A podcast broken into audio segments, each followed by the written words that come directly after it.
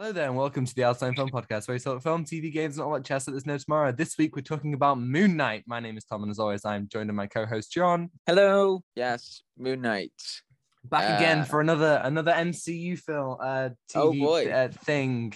It's all happening over here. Oh wow. I feel like that we've talked about Marvel a lot more than DC because Marvel has like put out a lot of TV. I think our Marvel playlist is on like 40 or something videos, and our DC, wait, let me have a look. Yeah, our Marvel playlist is 38, so to be 39 if you include this video, and DC has 20. So we've done basically double the Marvel content that we have DC. Wow. Yeah, and then we're gonna do Multiverse of Madness, and it's gonna be like crazy to talk about. But yeah, Moon Knight. What did you think? I really don't know.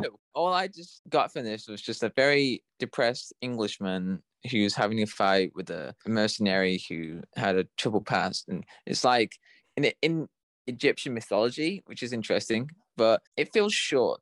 The story feels short, if you know what I mean. Like in terms of everything that's happening, the story it feels like there was something to explore. I mean, in episode 5, it did explore a lot of things with Mark and Stephen. I would say that episode 5 is some top tier MCU content. I thought it was absolutely amazing.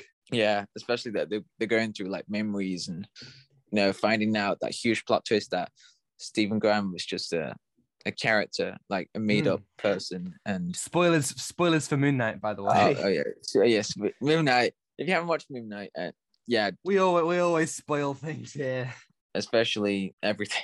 But yeah, what about you?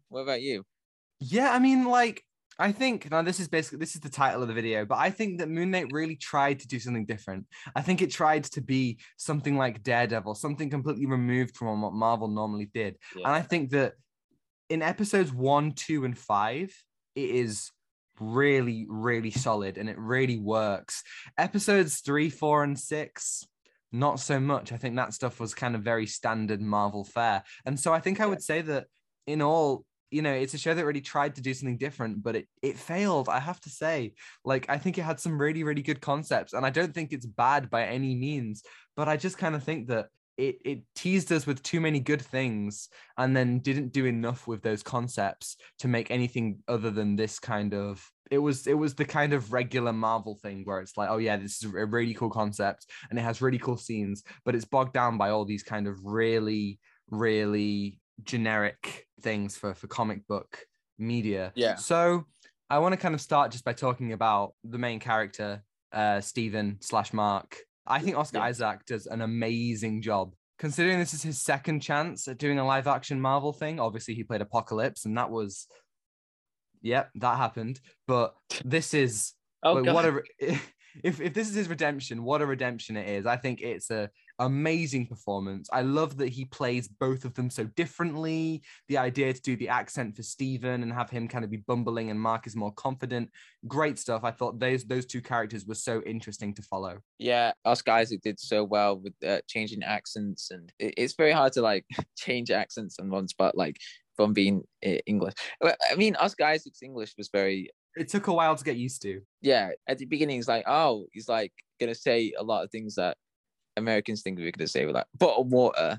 There is a moment in episode 2 where Stephen puts on the suit for the first time. He's got like his kind of Mr. Knight suit, and after he punches a jackal, he yells "Wagwan," and it is one of the worst moments I've ever seen ever. I wanted to die. Like I think some of the other characters at the beginning, some of the other British characters, it's very painfully like stereotypical Britishness, and I didn't like that. That wasn't fun to watch. The security guard. Yeah. And then that woman at the gift shop, Donna.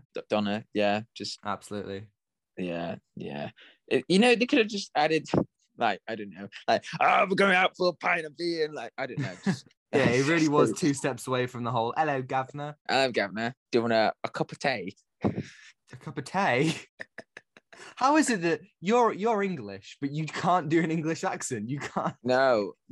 I'll never understand it. It's because I've been watching too many movies, and my English accent just decided to go with the American accent and do all of that. I don't know how. It's very strange. I'm a very my mind works in a very different plane. But here's another interesting thing that I found through Moon Knight was the mythology. I really liked that they went through the Egyptian mythology of, the heart, weighing of the heart and the feather, finding out which one you're good or bad. And I thought that was a really good theme of the entire show. Like, you're exploring Mark and Stephen, what they've been through. And you can see that with their personalities, and Stephen doesn't want Mark to kill people. And then you can see that throughout the memories, and the most horrible thing, was Mark listening to the places that he's been to assassinate those people. And then he's like, oh God, you killed all of them, not surely. And then it gets deeper and deeper and deeper in that episode. And I really liked that. And exploring Ethan Hawke's character as well. That was a really good thing. Yeah. Yeah, I loved that Mark and Stephen are at odds at first. And you would be, if you were Stephen and you found out about Mark and this person taking over your life. Oh God, Mark. That makes sense. But I think that what I love about it is that they come to this mutual understanding through seeing all that Stephen's been through, and that kind of really tragic moment where he's crying outside of the shiver. Oh, it's an amazing moment where the two kind of come to understand each other, and Stephen himself comes to understand that he's the person who's kind of like taking over Mark's life, not the other way around. And I think there is a tragedy. As I say, episode 5, I think, is the best. And I think that the reason why is because it goes to show how intertwined these two people's lives are in such heartbreaking ways. I think like when this show was focusing on like the characters, I thought like that is by far the best aspect of this, and seeing them just kind of Oscar Isaac just act against himself for a full episode, and all the things that he goes through, like, we're tackling kind of like abuse by the hands of his mother. I thought that was all so well executed. And I think I really appreciated this. Now there were rumors that the Hulk was going to be in this show. And I'm so glad that he wasn't, because this show, as far as I can tell, it makes one reference to the rest of the MCU. And it was so good to have something that was completely detached. It didn't rely on any big cameos, didn't rely on a big twist at the end, even though there was, elements of twists. I thought that it was so good to have something that much more detached. And I think that was refreshing, and it made this show more new and less what we kind of have come to expect from the shows at this point. Yeah, it was a bit of a weird ending, wasn't it? Because we got the whole new introduction to Moon Knight in the MCU. And the one thing that I thought, wait, so where is this in the MCU? Because did you get any of that? Like, where would it be in the timeline? Or was it just something that would be out of the MCU? I don't know. The only reference to the MCU is, the hippo. The hippo says... She makes a reference to the ancestral planes, which is in Black Panther, where they go to meet their ancestors. And I think that, judging by that, this could really take place at any time. It could even be set in a different universe. I think that's really cool because, you think about, I think nearly all the other shows, everyone's kind of been thinking, oh, is Doctor Strange going to show up? And how does this connect? And blah, blah. And sometimes it has kind of been to the detriment when they do tie it into the wider thing. And even the post-credit scene for the final episode didn't do that. And I was very grateful for that. I thought it was just good to see, finally. And it kind of does also switch things up a bit. It didn't do, like, every other show has had this big villain twist at the end. But for the most part, Arthur Harrow, Ethan Hawke's character, is the main villain the whole way through. And I thought that he was a pretty good main villain as well. Yeah, he was good. And then that whole kind of twist when, when they were in the afterlife in that psych ward. And then Ethan Hawke character is this doctor, Dr. Harrow. And that was really cool, using the villain to like antagonize the two characters, Mark and Stephen. And it was really cool to explore that.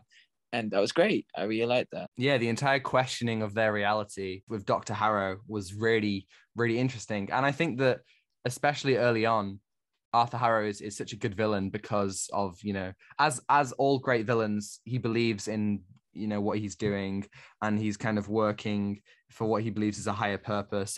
He feels like Kaecilius in Doctor Strange, Mads Mikkelsen's character. He feels like that, but better, because he actually has like this greater kind of motivation that he was betrayed by Khonshu, and he feels like Ammit is the only thing that can bring peace, even if it means his own destruction. And I really liked him, like the stuff, like even like the small things, like it, like how peaceful he is and how he kind of approaches.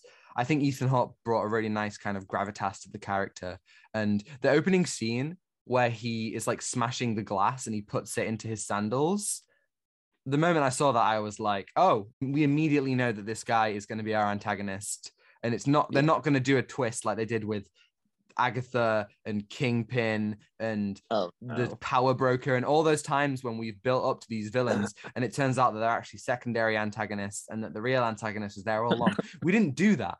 Ammit did come back at the end, but I still feel like Harrow was still the main villain, and I really appreciated that. Yeah, and as you said, like there's no big twists, and finally we get a villain that is still like throughout the show, and just like trying to summit Ammit. And another thing that reminded me was, you know, when I forgot his name, the name of the villain, Harrow. Right, see, I got it for you. I can remember now.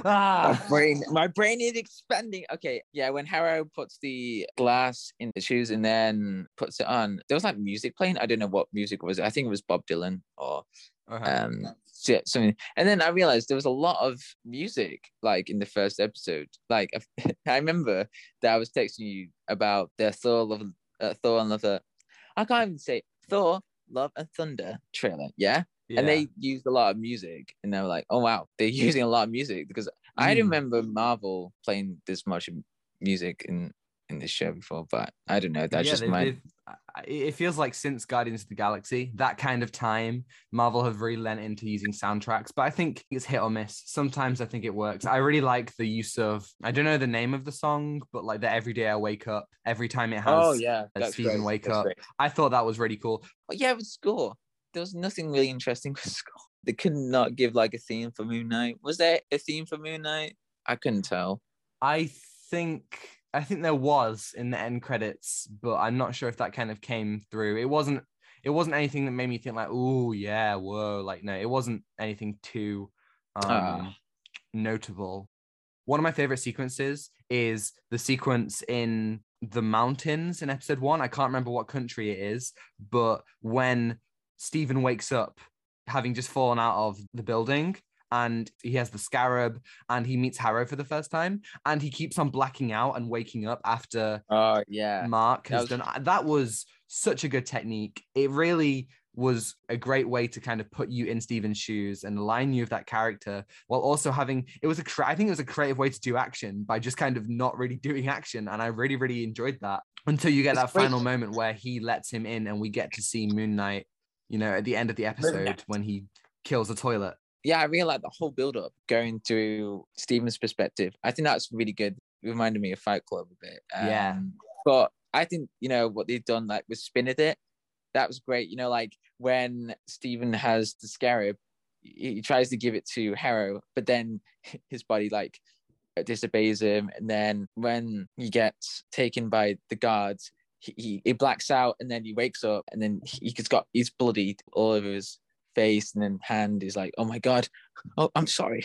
And that was great. I thought that was a really good build up to, you know, where we are in the show, you know, oh wow, okay, this is gonna be different. So that's a really cool technique you could use. That could be like a horror technique almost. I think the implications of that are really cool, and I think especially because they bring it back at the end of the season with our third personality. I can't remember their name, but I feel like that can be taken further in future Moon Knight stories, whether that be season 2 or however they decide to continue with it. I also like how they use Layla as a character. I like how, you know, she kind of comes in and you get her kind of being angry at Mark is a way for Stephen to kind of understand them. And it's fun watching them kind of explore the tomb in episode 4, I think. But I do have to say, why does Layla become Wonder Woman at the end? It was really weird. It was so random. She becomes the avatar for the hippo, who I can't remember their name, but and then like becomes Tare.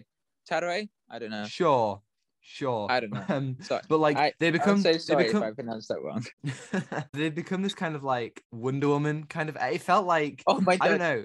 It was weird. She just becomes a superhero at the end, and it was so random. And it was like, why are we spending a whole season building up Moon Knight as a hero and then we spend less than 10 minutes building up Layla as a hero. Like, it feels like if you're going to do that, do it like properly, instead of the hippo just showing up and being like, hey, you want to be an avatar? You want to have wings? You want to have bracelets? Like, I don't know. It felt like they were just trying to do like a whole, it felt like the only reason they did it was so that person could be like, hey, are you an Egyptian superhero? And Layla to be like, yes, I am. Like, it felt really unearned. And I don't know why they did it. It felt like, you know how in The Flash, every single like side character becomes a superhero? Yeah. Yeah. It felt like that. However, they're like, okay, this character can't be interesting unless we make them a superhero. And I don't know. I feel like it was so like ham-fisted, so like kind of like, let's just do that, because she's not really that important at the end of the day, you know, to the final kind of actions, confrontations. Yeah. And yeah, the funny thing, you know, in the Snyder Cut, every time Wonder Woman appeared, that woman singing, and then you got that when she gets the wings, and then you can hear a woman singing. They did the same thing. She really was just like B-Tech Wonder Woman, and it's a shame, really. Yeah. But I'm sure that they're not just going to ditch her as a character. Hopefully, they kind of continue on. Oh no, no! I mean, it's a very strange conclusion. It was like, the action was so boring and flat. There was one shot, should I say, where Mark or I think it was Steven at this point, actually, is fighting a load of goons, and it's a one-take scene. And I was like, brilliant. Look at that. Feed me that cinema. And I was loving it. And other than that, the action felt so flat. And like, you have like these regular people fighting, and then just Khonshu and Ammit going at it like as giant CGI monsters. I just didn't like that at all. I didn't think it worked.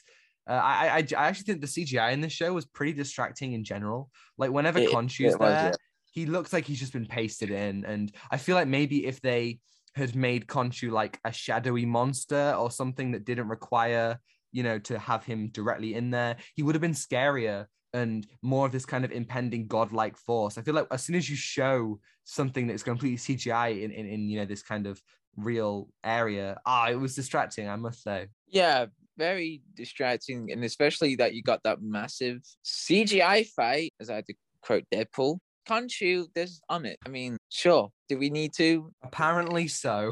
Oh, and another thing was at the second episode, first, okay, yeah, I don't know which one, was Stephen referencing Avatar, the anime. Yeah, he's like, Avatar, blue people in it, and the anime, I love that show. It was, definitely.